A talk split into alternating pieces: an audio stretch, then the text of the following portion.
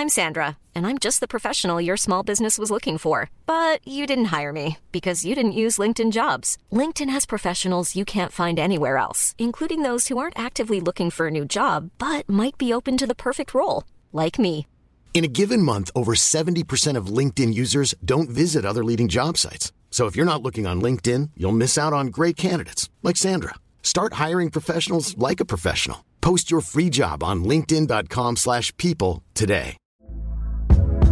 Hey there, it's Michele Norris. I'm host of a podcast called Your Mama's Kitchen. When I travel, I'm usually looking for a way to find a taste of home when I'm not at home. And one of the things I love to do when I am at home is entertain. And Airbnb allows me to do that. When I was in California recently, I rented a house that had a great kitchen. And when we were sitting around the table, we we're all thinking, we're in someone else's house. Someone could be in all of our homes as well. If you have a home, but you're not always at home, you have an Airbnb. Your home might be worth more than you think. Find out how much at airbnb.com/slash host.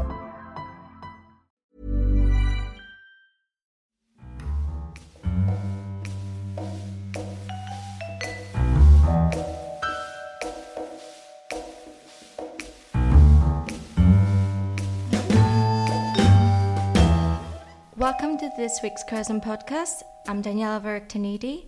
I haven't been here in a while, but you'll be hearing hopefully more from me. Today I'm joined by Mia Bays. She's the director of Bird's Eye View film and as well an award winning producer. Uh, hello, Mia. Hi. Today we'll be talking about a bit about Bird's Eye View as well as Rungano Nyoni's new f- feature film, her first feature film, I'm Not a Witch. So, Mia, would you like to tell us a bit about Bird's Eye View and how did it get started and what's your role in it? Uh, so Bird's Eye View was founded in 2002 as a film festival showing exclusively films by women from Mm-hmm. around the world. So it was particularly to bring films that weren't being distributed to UK audiences in order to give access to a very big territory um, from cinema from around the world that w- weren't lucky enough to get distribution here. And it was held at the BFI South Bank and various cinemas around London. And then they had touring programs. And uh, it was founded by Rachel Millward. Uh, and as they developed, they did more uh, programs uh, to help women develop work. They did um, a program of comedy shorts, and it uh, ran out of steam in 2014. That was the last uh, incarnation of the film festival. And Kate Gerova, who works now at Curzon, Yes. uh, was the artistic director of the festival for several years, and she oversaw the last one. I came on board around that year, and uh, I felt that it was a shame to let the social media following that had been built up by the film festival languish. So I started posting and started, um, and I was running a course called Filmonomics, which was for female filmmakers, uh, which Kate had actually established a couple of years before with me together. And I, so I felt like I wanted to carry on running that and uh, keep posting on Bird's Eye View. Cut a long story short, a couple of years later, we have taken over the organisation. We are not a film festival anymore. We are a, a year-round campaign to promote films by women to audiences. So we're an audience promotion campaign and uh, we also continue working with female filmmakers and also women in distribution. We run leadership programs. So for us, it's about it's industry facing work and audience facing work, all around the female perspective. Okay, that's very interesting. And um, there was an event two days ago at Curzon.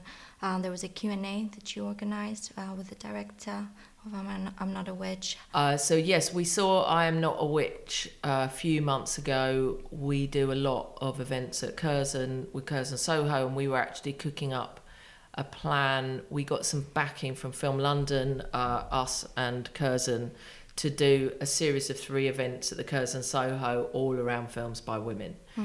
And uh, we decided that this was a really good. This was the second of three events that we've done at Curzon Soho. Actually, we've done a lot of events at Curzon Soho, but this was a particular season of three films. And we just felt like this was a really fresh new voice. Rungano Nyoni is the filmmaker. And it feels like such a striking debut. It felt that was something very important to us, is always important to us. The the perspective that it's an, a fascinating perspective of the world that audiences will take something away from, and we felt like this is such a it's such a fascinating. Um, magical realist space that she's created. It's really beautifully cinematic, and Rungano was wonderful in conversation. She's very much like her film. She's very natural, but very clear on what story she's telling and why. Yeah. Um, the Q&A was actually recorded, so our listeners will be able to hear it after our chat at the end of this podcast. Uh, so maybe we can start just chatting about the film. So I'm Not a Witch is about an 18 year old girl, um, Shula, who's played by Maggie Mulubwa. She was striking, um, incredible little girl, scouted out. She basically is accused by the villagers uh, of her town in Zambia to be a witch. So she's sent to a witch camp where she befriends a number of older women that are accused of being witches as well. So, what, what were you, the initial thoughts of yours around the story and what it represents? Well, I was very struck by Rungano talking about where the idea came from. So it, as she says, as you'll hear her say, she was very, she wanted to tell a story about Zambia because she left when she was a young girl, and so I think she alighted on the idea of a girl roughly the age she was when she left. Mm-hmm. She had been trying to figure out, find a story, and she found uh, that witchcraft was still very prevalent as a belief system. Yeah. There is actually an act, a witchcraft act, in Zambian law, and people still really strongly believe it. So she started to investigate that, and she actually spent a month at a witch camp um, in, I think it was in Uganda, it wasn't in Zambia. Mm. And that's where the story really came together. And she observed that what happens, you know, it's always women who are accused of being a yeah. witch.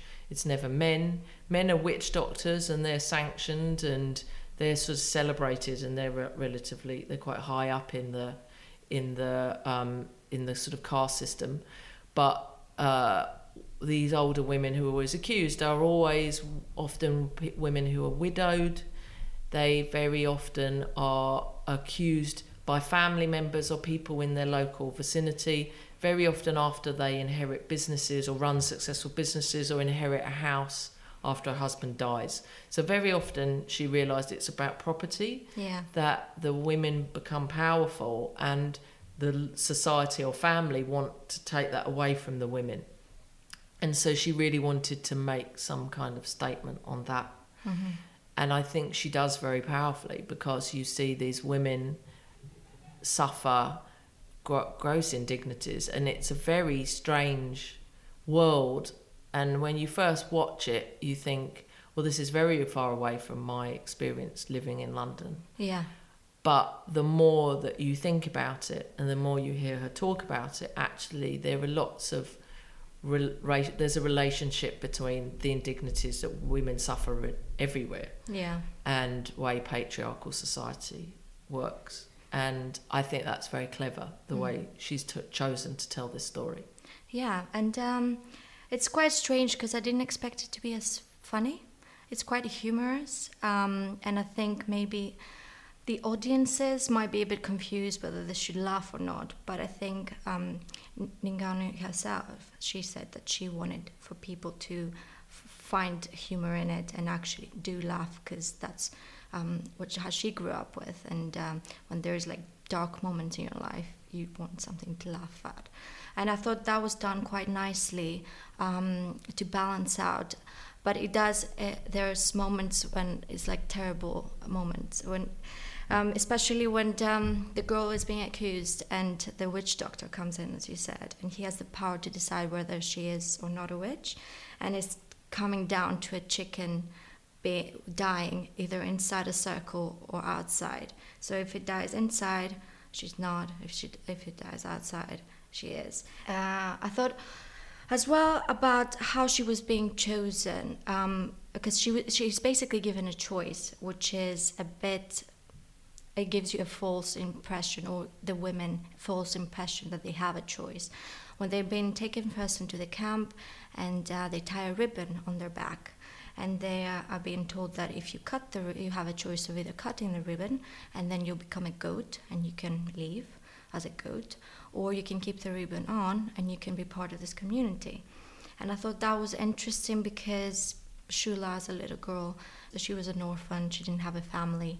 She had this choice of being part of this community or being alienated, and she chose to be part of it. And so were the rest of the women, I suppose, because uh, they're already alienated by the communities. What, what interested me a bit was that sort of belonging and not trying to question whether actually cutting the um, ribbon would make them goats.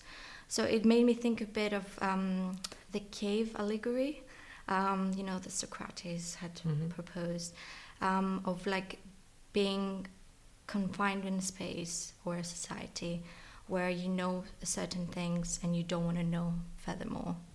Um, what would you say about it? I, that wasn't my interpretation. Okay. I think that they the whole thing is so crazy mm-hmm. that they they go along with it in some sort of I don't think they're quite in a stupor because I think they don't they know they do have a choice but the choices are very limited. Yeah. And they go along with it because yeah, there they there isn't really another option. Okay, does that what does it really mean to be a goat? That's such a bizarre com- concept, isn't yeah. it? And I think that's what she's saying that this whole belief system is. I don't think she's laughing at it in the film, but I think she's questioning belief systems in general. Yeah. And the rules in with which there are lots of rules we all live by mm-hmm. that don't really make any sense. And I think that that's what she's sort of making a comment on that that it looks to us easy mm. to question and go well you could just leave you could just cut the ribbon but it's not life's never that simple yeah. what are the other choices for those women and the whole thing is just so bizarre mm. and and that's why I, I like that comment within the piece she said that she was given a script note early on which said why don't you make Shula more sassy. And we talked about that last night. That uh, she said she doesn't have a choice. She's a very she doesn't even know she has a choice. Yeah. They're so low down in the tribal structure that they're not something a concept like empowerment mm-hmm. doesn't exist to the child or to the women they are just told what to do and they do it and they don't they're, they're, they're not educated within a structure that makes them understand even that power can be questioned. Yeah. They just have to do it. And she didn't want to make she said it was too easy to make the child become empowered. That's a sort of hollywood version. Yeah yeah yeah. The child learns the child looks the child says this is terrible, the child un- overturns everything and escapes and lets everybody else escape. That wasn't the film that she wanted to tell, uh, the story she wanted to tell. And I love that. It's mm-hmm. much harder, the, yeah. the story that she chose to tell. Yeah. And talking about beliefs, um, in some points in the film, I was questioning whether some people under the government if they actually did believe in witchcraft or whether they used it as an excuse to keep certain traditions and actually um, use the witches obviously for free work and whatnot. Yeah, I mean, Rungano was interesting on that as well because I asked her if she believed in, in witchcraft, and I think really that it what you just said is it's a sort of convenient belief mm-hmm. in some ways for a patri. I mean, actually, Zambia is a very matriarchal society. She said, actually, okay. women are very much in power. She grew up with a grandmother and I believe her mother. The the kind of family structure is, you know, women are equal. There is never a difference. Okay. Uh, what the story she's telling wasn't fully reflecting Zambian society. She was making a comment, I think, more generally on that most societies, many societies, are patriarchal, and very often belief systems are always at the disservice of women and often to disempower women. And uh, yeah, I think that that's very often, we saw it here in Europe in the medieval era when women were, it was women's sexuality and menstruation and uh, empathy was was demonized was made into something that was magic and mysterious it it's happened in every culture in some way Yeah. And um, talking about the empowerment patriarchy, from the governor officer that um, uh, officer's wife that um, she used to be a um, child as well, being accused of witchcraft, and um, she managed to um, get married, and then that earned her respectability. So she was able to cut the ribbon, and that's it was her way of saying to Shula that if you obey and uh, if you're like a good girl, you'll be able to get get married and get respectability. Uh, that, of course, later in the film um, is seen as not truth, anyways. Even marriage cannot m- make you being respected, because we see um, his wife being um, verbally abused on the streets when she went to do some shopping. So you were ta- you talked about the patriarchy, and do you think that's one of the main things within the story then? the comment on the patriarchy yeah. i think so absolutely because i think you know there are lots of parallels you know in western society too that very often you know for lots of women still marriage is seen as some way of escaping what you the past or or uh, gaining some kind of respectability. And actually i think i agree with the comment i think within the film which is that it doesn't you need to find that for yourself. Some women don't have the choice. Uh, so i like that. I thought that was very cleverly pitched to that aspect of the film actually because you know the way that she tells her to what the way that the wife tells Shula that story she says it what we realize i think is that she wants to believe it herself but then we know later that it's not true. Yeah. and it it got her out. It changed the, her life but it's it's it doesn't she hasn't escaped. Yeah, she still has not earned the respect that she deserves, or any other women in that fact, actually. I wouldn't talk about it, but the music, actually. Um, the film opens with four seasons by Vivaldi, um, and that, as long as the humor kind of reminded me a bit of The Lobster, and that sort of tragic comic um, weirdness that he has as well, and the music juxtapositions as well what's happening and then later on there's some more popular pieces like contemporary pieces which uh, was interesting because at first when you think of like a witchcraft story or whatnot you think of like an older film but that's something that's happening right now. And also it was interesting about how the witches are being presented to tourists. Foreign people come and they take pictures of them. There was a quite of like disturbing moment uh, um, when Shula was hiding, and there was this woman that came, and she was like, "Oh, are you okay?" Uh, but then she just wanted to take a picture with her. What What did you think of that? Um, well, on the front of the music, we didn't actually talk about that in the Q and A. We didn't end up having time, but yeah, I thought it was very striking. I I think that um, it was a reminder that you're. I think it, you have very particular ideas about what Africa is and what it sounds like and what it looks like, and the kind of stories that will export to us. And I think she was all everything she does in that film, Rungano, the filmmaker, was is unpicking your um, the cliches and that classical music can exist in this world, uh, even though it's non-diegetic sound that she uses. Uh, so we don't know the source of the of the music. It's not that she doesn't use any rules. Um, but I love that. I thought it was clever because it, it uses you don't yeah you don't it's not what you expect and it's very bravura and um, it sets a tone of uh, uncertainty and that you know you're not in social realist territory Yeah. and I thought that was great she used it well Yeah, I think the entirety of the film actually makes you real makes you break down some sort of stereotypes that you have about African culture or um, how people are seen. Um, and um, I think that's one of the biggest powerful points of it, and um, is to educate the audience, um, especially here in Britain when we don't even really know that much about it, or from Greece where I'm from, really.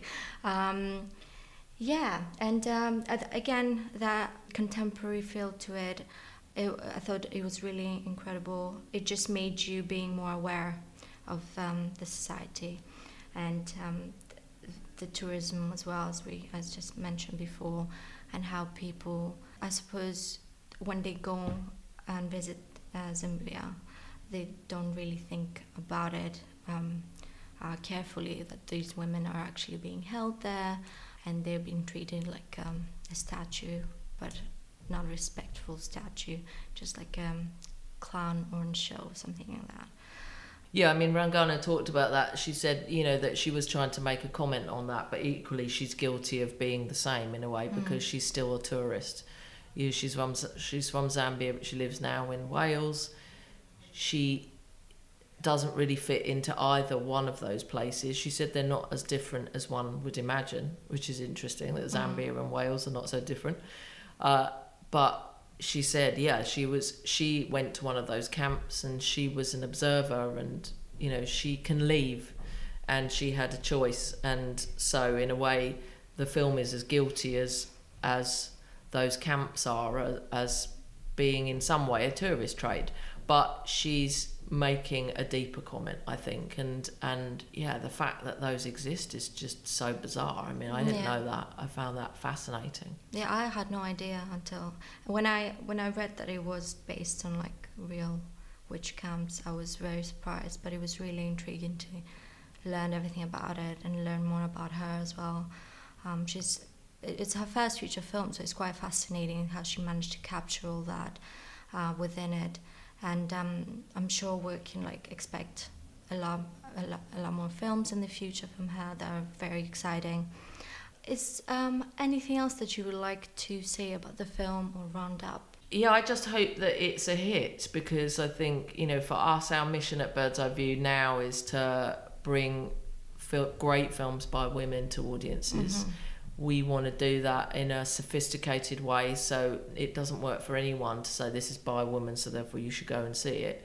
It's all about privileging really powerful cinematic perspectives which I'm not a witch is a very strong example. Yeah. Rungano has a lot to say. I think she's a very fresh voice. Don't feel like I've seen this film before. And I I'm really interested to see what she does next. And it feels like a really very very strong year for female cinema. We saw at London Film Festival the Lynne Ramsay film You Were Never Really There. Here, You Were Never Really Here. uh, um, the Angels Wear White. Uh, we saw, I'm really looking forward to Professor Marston and the Women. Mudbound by Dee Rees. Uh, there's some really strong work and uh, Prince of Nothingwood, which is coming up in December. Those are just a few of really strong films coming up by women. Some of them British, some of them international. And so for me, it feels like those will, I hope, they're some of the most challenging, interesting work that I've seen. Yeah. And I look out for female perspectives but I watch male perspectives too. And for me, like the what's happening with these very unsentimental, very fresh voices. Lynne Ramsay, I mean, that film is really, I mean, mind blowing. I thought it was a masterpiece. Oh, I'm really looking And, uh, you know, for me, it's that's really exciting that the best stuff's coming out and you don't have to make an exception and say, oh, it's by a woman, so like it. It kind of doesn't really matter. Yeah. Um, who's made it? It does to us because it, for us, it's about making sure more films by women are, not just seen but watched and do more money at the box office and then more of those are made and more of those are picked up that's our mission and it feels like the work's making it easy for us in a way at the moment yeah. because there's so much great stuff and this being a perfect example yeah and it's just to create as well um, some sort of like the security towards young women that are now just getting started in the film film industry and filmmaking. Because obviously for a long time it's been like a man's sort of predominant industry. Uh, and it's lovely to see just more incredible women just coming up and sharing their stories and showing how and well amazing they are also Sally Potter's a party opened last week. Yeah, I love that. The party I thought was really, and that's really worked. And then there's the Sophie Fiennes um, Bloodlight and Bami as well. Mm. That's coming up. Yeah, there's some stunning stuff. It really is powerful. The party is hilarious, and that seems to have worked with audiences. So yeah. I'm really happy. I hope that holds on. Yeah. So um, thank you for listening. Uh, you will be able to listen to the Q and A after this. I'm Not a Witch opens today and it will be on our Curzon Home Cinema as well. So if you can't make it to the cinema, then you can just watch it uh, to your living room. Thank you very much. Uh, it's bye from me. Bye bye from me. Please follow Bird's Eye View on Facebook and Twitter. Ladies and gentlemen, Rungano Nyoni.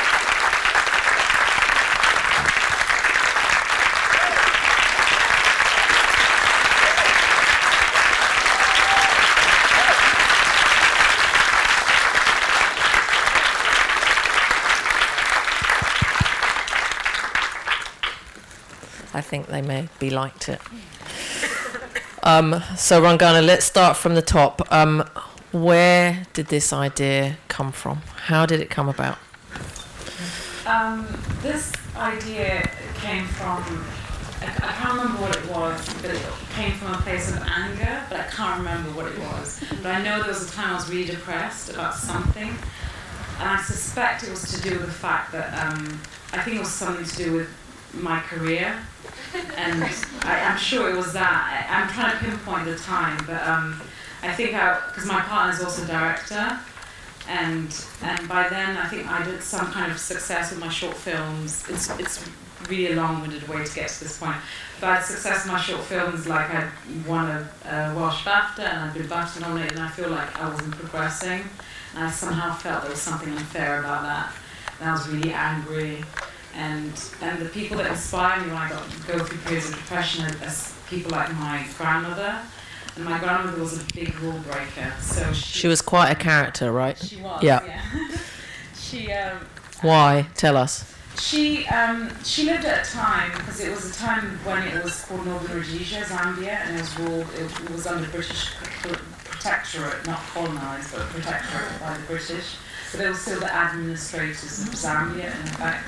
And um, at the time, women weren't allowed to own businesses, land, anything. And she managed to have a hustle.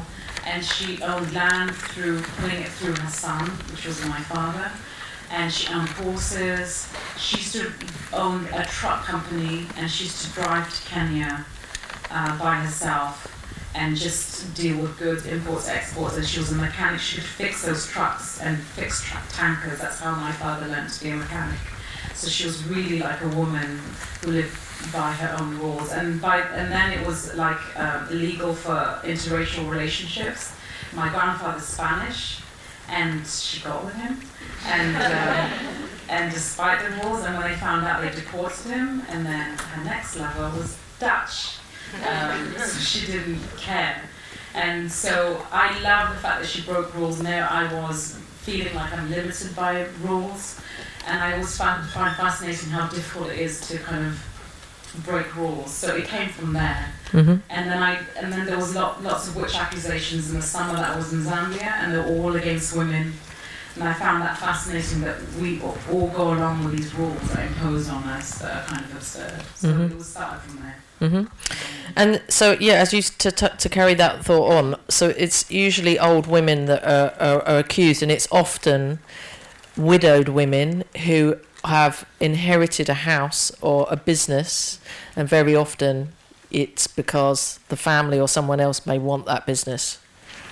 Yeah, well, sometimes it was like they didn't. Sometimes they didn't inherit the business, but they became widows. So they had to kind of fend for themselves. Yep. And where, where I was particularly, because Zambia is actually matriarchal, and I, I didn't see how it's matriarchal, Mm. it's super patriarchal. So I thought, how is this? Part? Then I went to Ghana and I was like, ah, this is matriarchal. That Mhm. matriarchal. It's very different structure, and I got a lot of my references from there. So yeah, they. Um, a lot of times they inherited the business, but sometimes they'll start a business to survive. And if it did well, then they were screwed because someone would get jealous and say that they're a witch, and that's the reason that the business is doing well. hmm And how did you find out about the witch camp? I knew about the witch camps anyway. I don't know, it was through just kind of reading, and I, I watched a document, a few documentaries about witch camps, um, and I was fascinated by that. But it didn't quite click together until I kind of saw it myself in Lusaka, so I kind of put these two together. There are witch camps in Zambia, they're a little bit more disparate, a little bit less organized. Yep. I visited a chief who had a witch camp. He kept witches in his palace. Um, and yeah, so I so but I went to see I went to Ghana because they have the oldest ones and the most organized ones. So I wanted to see what that looked like, and so that I wanted to go and research actual witch camp. And you, you spent a month there. I spent a month. Yeah. Were you writing as you were?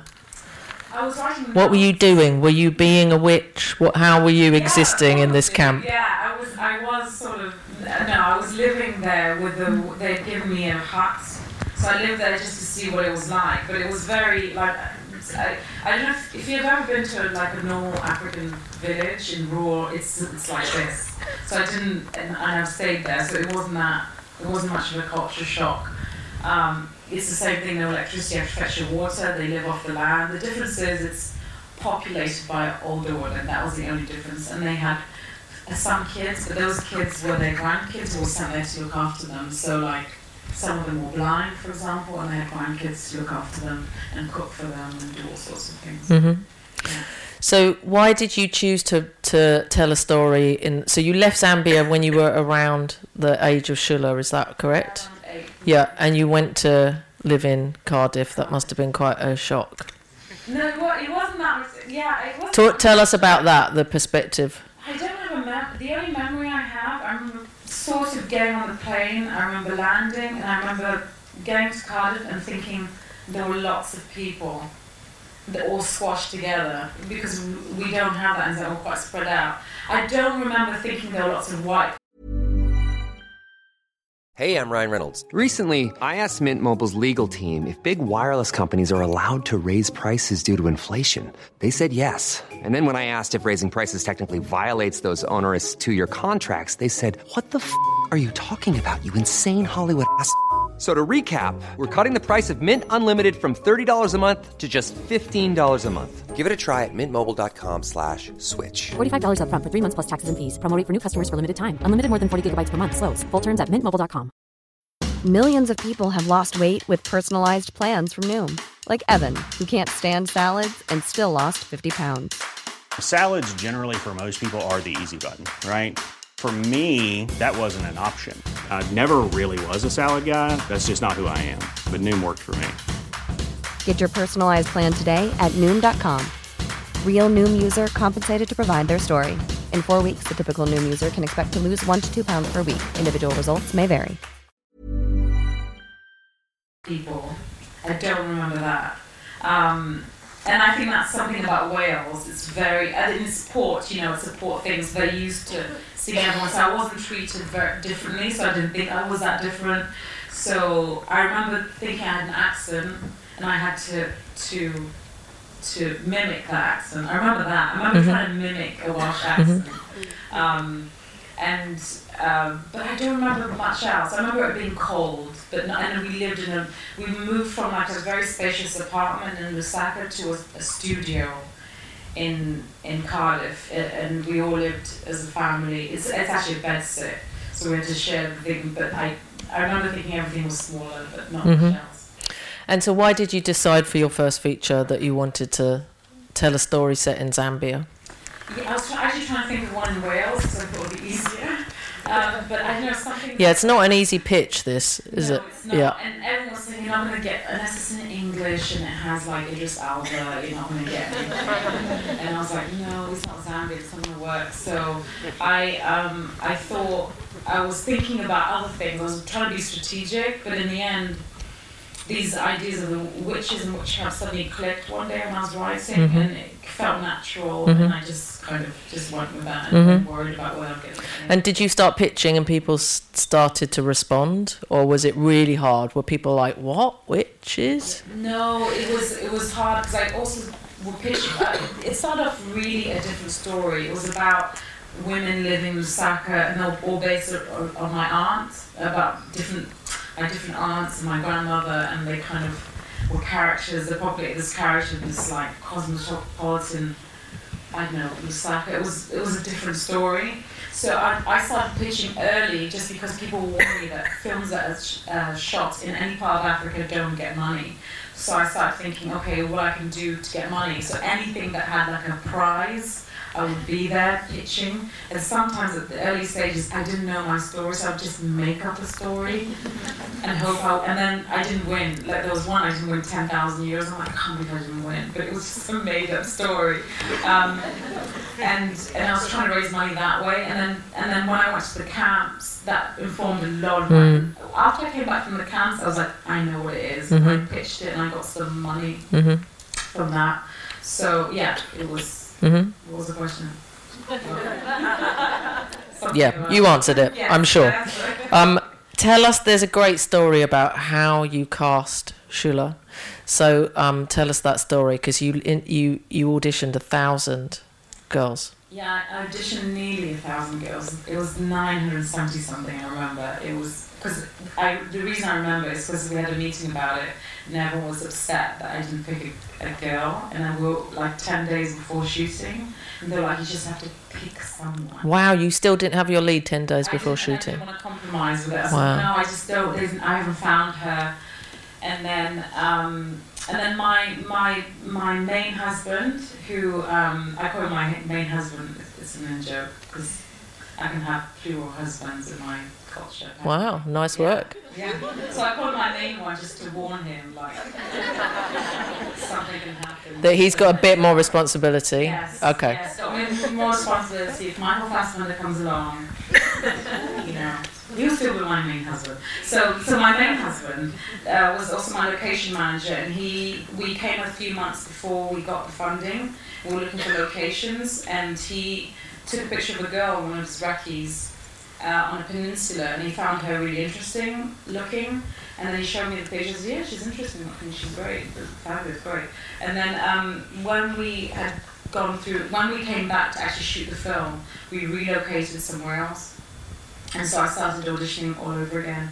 And, well, I didn't start auditioning, I started auditioning.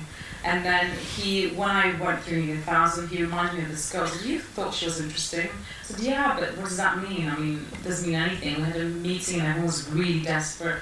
They said, We're going to find her and bring her down. You can audition her. I'm like, Yeah, but it's not going to happen. And I was a, really a downer. I was really depressed. I found anyone. I said, You're not going to do it. Let's just keep looking. And they said, No, we'll find her. So just based on the picture, they, they took a picture of it and they sent it, they, they texted it and they WhatsApped it to her chief, her local chief. And he's great because he's an, I think he was in the Zambian Air Force, so he's very, like if he's given something to do, he'll do it. And said, we're going to find her. And then he sent out his people and they, they, they went everywhere, bars. And they found his uncle in a bar. And, sh- and then he was like, oh, Wow. that's her. And then, yeah, they took a picture of her and sent it back to me. And I was like, mm, maybe that's her. And they brought her down and I met her. And it took me three days to realize that she, she I, I put her through a rigorous audition. And, and I knew. Did she even know what an audition was? Probably No. no. She thought she was being sent. She remembered him taking. Said, "Oh yeah, the white man took a picture of me." she told me this. Said, "Yeah, that's my that's my main husband." Uh, she remembered him taking a picture of her, and she thought, because he was a white dude, um, that he was sending her to school. So she came down thinking that she's going to go to school. I said, "No." And she's never been to school. She hadn't. Never been to school Yeah. ever. She hadn't even held a pen when I. She's really from a really like village rural, but no, it's for different reasons because her cousins had been to school, um, but she had she had never been in her family, so she. Um, she thought she was going to school. So when I heard that, I said, no, no, we're going to send you to school. Um, but now it's an audition. um, so she auditioned and she kind of you know. But she had been told. It's really interesting. She had been told when she came down that uh, not to come because we we were witches. I was a witch, and I was going to cut her. Wow. Yeah, and kill her and use her for my po- potions, my magic. I didn't know this, so when we auditioned her, she was really tense, and we just had like a big camera, and I, I had no clue. I was like, oh my, she's so tense. She's so, oh, she's so tense. But of course, she's been told these horrible things. I had no clue. If I'd known, I'd have probably been easier in a little bit. But she took it in her stride, and I could. She's very like she's like the film when she's not talking endlessly.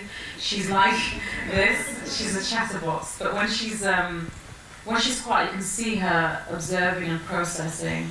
And she's so smart. Like when we shot the film, this was last year in August. Uh, we sent her to school in January. Mhm. By May in Cannes, she was a fluent English speaker. Wow. She couldn't speak a word. Wow. She couldn't say a word um, when we're on set. So she's that's how smart she is. Wow. Um, so can you talk to us about um, the cinematography? Uh, it's shot by an amazing Colombian cinematographer who did Embrace of the Serpent. So talk to us about that choice and how you work together because it's stunning to watch. Well, David, it was a mixture of things. So I, I met, I, I'm afraid of DOPs. DOPs, I don't know if you have any filmmakers here. DOPs are super macho. I don't know if you, do we have filmmakers here or DOPs? We got any DOPs? Do you know, do you know any DOPs? Uh, DOPs are super macho. They're super like, yeah, is my film. And you have to kind of impress them. So I was trying to find someone who was kind of down to earth. And I'd interviewed a few, uh, it, and what I noticed in the interviews is no one asked me what I wanted. They would tell me what, what it is my film was. I was like, it's interesting, it's great.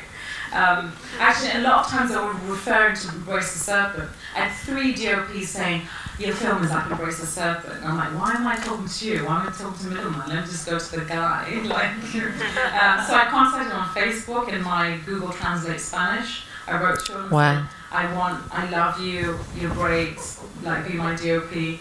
And then when he spoke to me, the, the when we spoke, we spoke on Skype. The other DOPs I'd met in person, and they were great. They just, I just felt like I might be overwhelmed or something. Um, when I met him, he, I asked him, so what do you think about the look of the film? And he said, I think we need to find it together. so, in his, I was like, You were sold. I was so Yeah. together. That's great. So we found it. We found language. We're both very similar. We like simplicity, not overshooting. Like we say everything in one shot or two or three maximum. So we had we were totally on the same line. And I wanted it to read like a storybook. So even if you can't, you don't understand what's happening, you can read it like you would read a fairy tale book. So that we decided on that, and we never strayed, even when we ran out of time, or we were frantic, or you know things were going wrong, we always kept to our rule. Um, that was really important. So before we open it up to the audience, I just have one more question. So there's an, a real act in Zambian law called the Witchcraft Act. What do you? What are your thoughts on witchcraft? I don't know. na- and I don't know about witchcraft. What the only because what I don't like about it is it's aimed at women. That's Yep. the thing I'm talking against. It's really always women. And when I met one of the witch, when, when I met one of the sorry the the chiefs, and he he kept witches for a while. He kept them, and then he told me, I said, but why are they always women? What? Because he's also a witch catcher, witch finder. So I said, but why are they always women? Like, you catch us, you know what, Rungano? The problem is women are very evil and they don't even know it. Whoa. All types of evils. I went, okay. sure, that's fine. And that guy, he prided himself, he's, a, he's like a modern chief. He was educated, I think, somewhere in Switzerland. So it's not like lack of education. Wow. Yeah. So then I'm like, okay, so it's not lack of education, what is it? It's just pure and utter misogyny. Yep. That's what it is. So, um, so that's the bit I'm against. Before, when I initially done my research, I found different types of witchcraft. Like I found like a voodoo camps where they have like kids and they teach them voodoo. So it's a different kind of witchcraft. I understood. They even have wizards in some places. But the idea that the bad, the evil witchcraft and then witch doctors are mostly men, and Mhm. witchcraft, the evilness comes from women, is a bit that I, I didn't Mhm. like. That's all. Mhm. Yeah. Right, let's throw it open to questions. Um, if you can put your hand up, and there's a. Have we got a roving mic? I think we do. Yeah. Hi. Um, beautiful film. Absolutely loved it. Saw it on Sunday. Had to come back for more, see who directed it, and uh, everything that comes with. Um, I have an anthropology background, and so when I was looking at the film, I wondered whether you'd, as much as you've got cultural identity there, whether you worked with anthropologists or you had any cultural references regarding the ribbon. Um, the just just the whole application of witchcraft itself um, and yeah just just how that worked for you or whether you just worked completely individually and just decided as you said to go from camp to camp or whether there was something slightly more formal Yeah, no, I. So what I do first when I write is I want to write something sort of kind of from my imagination, so it's not affected by anything. So it comes sort of from my gut.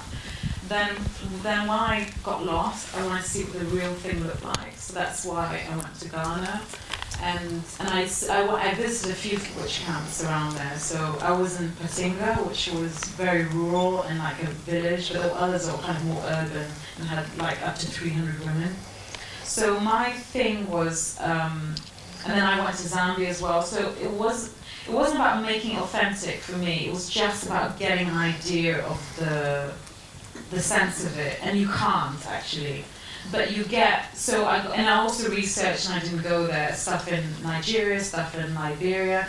You get a, like an amalgamation of something that's similar, and so I, I threw it onto the screen. So one rule, obviously, when you're accused, for example, that's which they all have in common, it's like you're guilty almost. It's like you're guilty.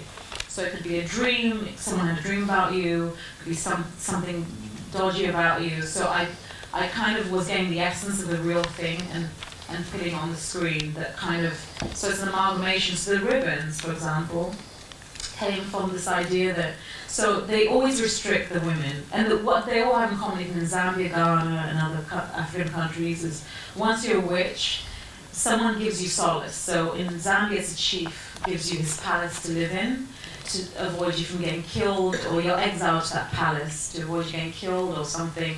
Ghana, it's a witch camp that the it's held by the chief, and in it they control what you do, and you always have to work. That's what they all have. You have to work for free to show your gratitude for getting shelter. So you're exiled, you have a place, but you have to work almost like it's like slave labor. Is there a time limit on this? No. Right, so you're not sentenced. Mm, no, there's no Wow. time limit. So, the, and they the way they control them, like in Ghana, there's an invisible shrine, which stops you from flying or committing evil. And if you do it, the shrine means you die or something like this. And then in Zambia, they have a concoction, and sometimes they it's chalk that they draw that it sets your boundaries. But they're all controlled in this kind of Mm. belief system. Mhm. And there's no time limit. But in the Zambian one, the chief I met, I, his witches were not there because he said, "Oh, I couldn't feed them; they were hungry, so I let them go back." Like it was so flippant with it, you know. So, um, so but they worked for him on his fields for free. So that's what they all had in common. So I kind of looked at that research, kind of inform. I always go by feelings. It was my anger towards it is the thing that drove the Mm. script and the story, Mhm. rather than something like real. Mhm. And it was a fairy tale. I wanted to make it like a fairy tale. Lots of Question. There was a question at the back. Uh, lady in the middle. Yeah. Um, ooh, uh, yeah, amazing film. I just wanted to ask. I suppose it feels very relevant, kind of the past year or so, but particularly at the moment um, for women in general. I feel like there was a lot women could kind of take from that film. Um, and I suppose I'm just curious to know because obviously you left Zambia when you were around eight, eight or nine years old. How much you feel just being a woman in the UK has influenced it, or or being a black woman in the UK has influenced it, or being a woman from Zambia. I'm I'm just it's interesting to know kind of the different influences you've taken and how they've created this film that kind of transcends its immediate focus. That's a Good question. I, I, um, I, I have different experiences about being a woman depending where I am. So, for example, uh, as a director, I'm a woman when I'm in the UK, but I'm not when I'm in Zambia because all the directors I know uh, are women in Zambia, so it's not a thing. But it's a thing here, and it is an issue. And I don't have a problem so much about getting crew and getting listened to as much in Zambia as I do here, for example. And there's some things that are ahead in Zambia, and there's some things that are not so ahead. So as much as so, my family and the women in my family, they we they're all educated to a high level. They had jobs and they had families. That was never an issue. So you, that's why I had. It was important to have a woman, female police officer and women, and then a Mm. chieftainess because it's never been a problem in Africa about women joining the army, women in Zambia, let's say not Africa, joining the army, women going being police. That hasn't been an issue, and lots of people commented on it when they were there. Like lots of British crew, they're like, "Well, women sort of are everywhere doing everything." I said, "Yeah." The other th- problem we have is the cultural side. So it's this idea. Um, and I think it's wrapped a lot in Christianity. It's maybe controversial, but I'm a Bemba, and Bemba are matriarchal, and women aren't a lower, Mhm. lower. They're the same, and uh, and the, so there are lots of things I grew up with, and there are lots of contradictions. And I think a lot of it comes from Christianity. Christianity is about serving uh, the man a lot.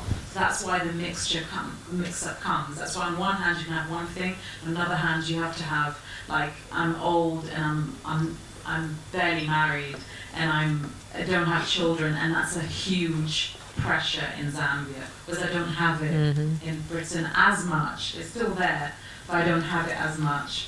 And so it's it's different things and different kind of um, countries that experience. You almost hold dual identities and you conform to each bit.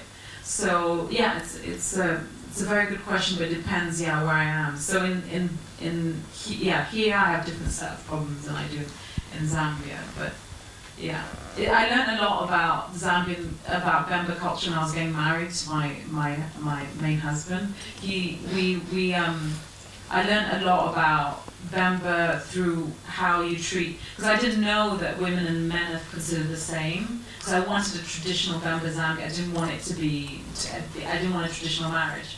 And I got a lot about how women should treat men, how men should treat women. And actually, I didn't know you're allowed to divorce. If a man hits you, you can divorce them, which is not the same. It's not the same in real life of how it happens in Zambia. In Zambia, domestic violence is very acceptable. It's a part of it, which is so odd because it's con- contradiction to actual Mhm. traditional traditional culture. So it's a contradiction that that's what I was trying to express in the film. Mhm. This huge contradiction Mhm. between modern and tradition. Um, I had another question for you actually. Um, I I spotted in one of your interviews that um, a script note was given to you to make Shula more sassy. Um, and I just really wanted to hear your. you had quite a big reaction to that, so um, it's kind of interesting to hear you relay it. But sassy is a term definitely used for women of colour in Britain for sure. Like girl, Right. this kind of thing. So they wanted to make me like her like that. I think. In that, in their thing, but I really wanted to make it from a village, an orphan girl who doesn't have anyone, doesn't have this agency or this idea about injustice, or they don't have this idea that they have a voice. And I wanted that to be truthful. Mm. So they don't have this idea that something's wrong because you need to be something of a higher ranking or think of yourself higher to know what is an injustice Mm. sometimes. So I needed her to be sort of, and she's a close representation of me Mhm. and this idea that in real life, so film is different. So I can make her into this hero girl, and this girl that goes, questions everything, goes, what's happening here? Mm. And this is silly. I'm a child and I know it, Mm. and you don't know it.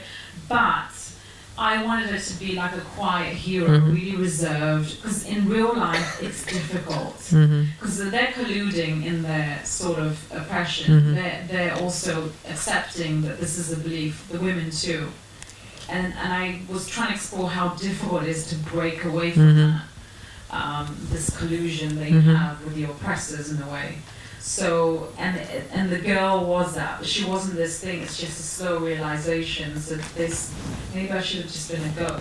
Just that simple. I wanted it to be as simple as that. Mhm. Not this big, um, even though it is big. It's big, and obnoxious the end bit. But I wanted it to be really just taking it all in, Mhm. observing, and and realizing the choice that she Mhm. has and the price that she has to pay for that choice. Mhm. So, yes, question at the front, Faye.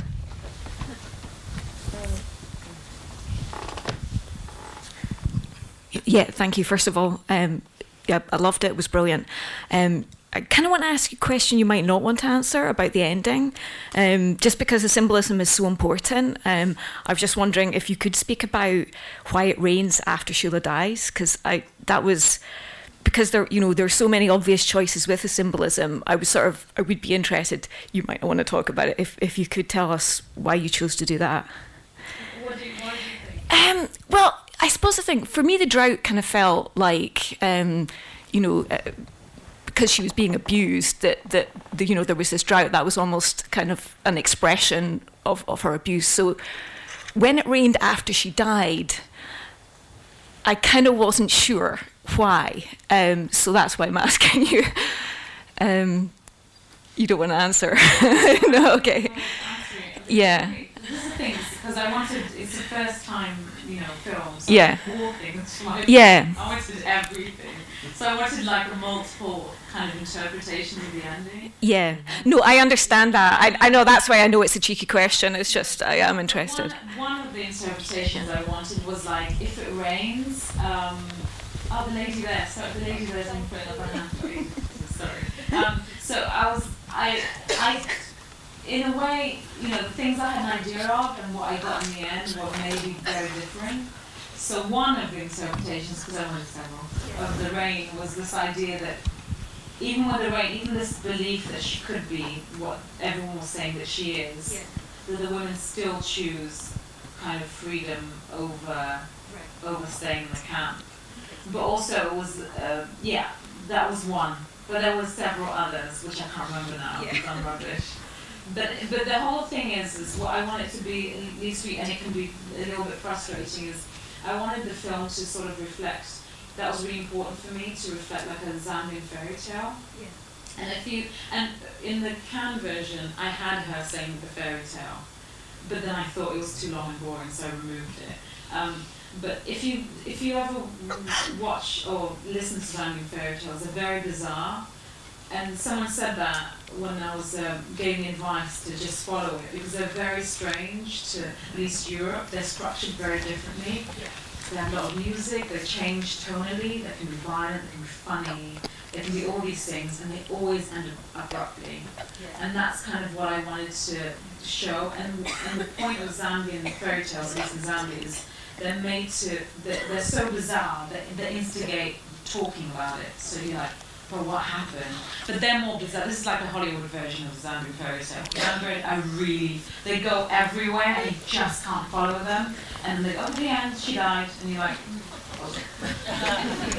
uh, and then they go, so what do you think the thing is about? What's the teacher? And you like, get, everyone gets their own interpretation. So that's kind of what I wanted to, to encourage. Thank you. Okay, question. Um, really well done. I love the simplicity of the movie. Um, I'm currently co-producing a movie that's shot in Uganda that's going to be finished in March, and I was just wondering what you, when you started the movie, how did you think that African? I mean, there's a new take on African cinema at the moment, and I think the success that you've had as well have um, helped, and I think it's kind of a a rising thing at the moment. And did you expect to do that well when you first started? Did you think um, it's going to be a lot harder? Did you think that people would um, intake it as well as they did? And how do you think the perception has changed?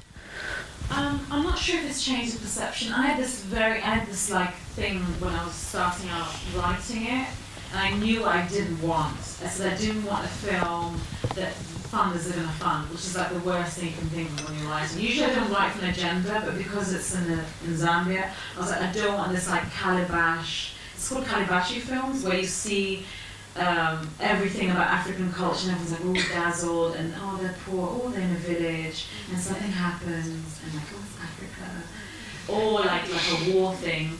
The thing is, you can't avoid talking about negative things because this is what kind of makes drama, right? So you can't avoid talking about negative stuff about wherever we are, Zambia, Africa in this case, or whatever. But then you want to also put this idea that it's not just our problem, it's everyone's problem. Mm. So that's what I was really trying to do because what I get scared about, especially when you see things in Africa, because people don't really have an idea of it. And I, I feel when I watch films, African films with audience before, is that I always felt that people would watch a film, it would be fine, it would be great, sometimes it's really great, but then you, they go off and be like, oh yeah, there's Africans, they're kind of like this, and it's really bad there, and I feel so bad. But they kind of move on, you know? But I wanted it to be more like, oh shit, this is all of us, and we're all sort of absurd and, and, and part of this problem. Whether I'm successful, I don't know. It's it's hard. That's why I was trying to use comedy. It's like kind of humor um, to do it, to engage people rather than kind of watch us as objects that do these things, and then people go off and they're like, yeah, it's so bad in Africa. And then, and I really wanted it to be like, yeah, this is kind of our problem. And, and by the way, congratulations for doing a film in Uganda because I don't think that's going to be easy. huh? It's already done. How was it? Yeah? How, how was the shoot? It was, uh, it was difficult, but we got through it. Yeah. Yeah. Yeah. Yeah. yeah. Thank you very much. Yeah.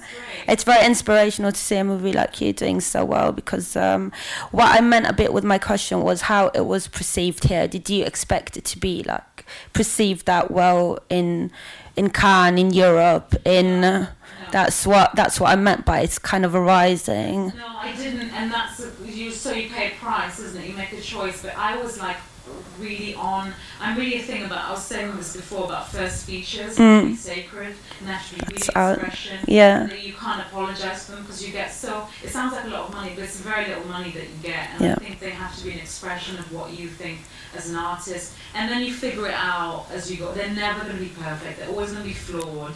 They're not. You can't hold it the same standards as Of course. Hollywood movies because they're just so. But you've had a lot of support. You've been yeah. And by the way, I didn't think I would, so I I thought the worst. So when I was pitching the project, everyone said it's not going to be in English, and I'm like, oh no. Yeah. Like I said, like the Idris Elba thing, they suggest that maybe you should get him, and then you get money. So I was like, um, so I was really thinking about you know it being local actors, it being in the language that it's not even that it's not English, the language that people speak naturally. Mm. I wanted to be whatever language that was. If it was English, then fine. Um, so that was really important, and I think I didn't expect the good, the the nice thing, like result. I don't think you go in expecting anything. I didn't expect to be in cinemas. I didn't expect to be sat here. And it was fluent. Did it? St- I mean, when you first started, what was the first kind of Um, stride of? Sorry, we need to wrap up. In we've literally got two minutes. I'm sorry. Basically, I applied everywhere for funding, and then I managed to get. That was the easiest bit in the end. The writing was the hardest, and then I got lots of funding because I, I don't know, I applied lot everywhere, and I somehow got it. Well, it's a pretty unique pitch. Um, so Rungano, what next? Do you know? No. Okay. It's definitely not Do you need to get angry? I need to get angry, and I Okay. have a list about things that make me angry. Okay. So I have to go back and look at that list. Okay. that does it again. Um, so before, um, if we could ask everyone to please make sure that you fill in those forms because films like this are very precious. But as you've heard, they take quite, they, they, it's quite hard to get them financed, and it's really important that actually we get feedback because part of the funding is getting great positive feedback for the film. Um, so please do fill those in and pass them in at the end. Um, Rungano, what would you like to say to everyone as they leave? Um, it's opening on Friday. I mean, Friday 20th. Tell all your friends. Yes. Any other parting shots? Yes, because they take it very seriously. I'm now in a new level of box office. Oh, box office! So if you can get someone through the door and watch it, please do. Just one person makes a difference. the next person making a film somewhere in Africa, they might be like, oh, hers didn't do well in the box office. It's true. Thank you, Rungano Nyoni.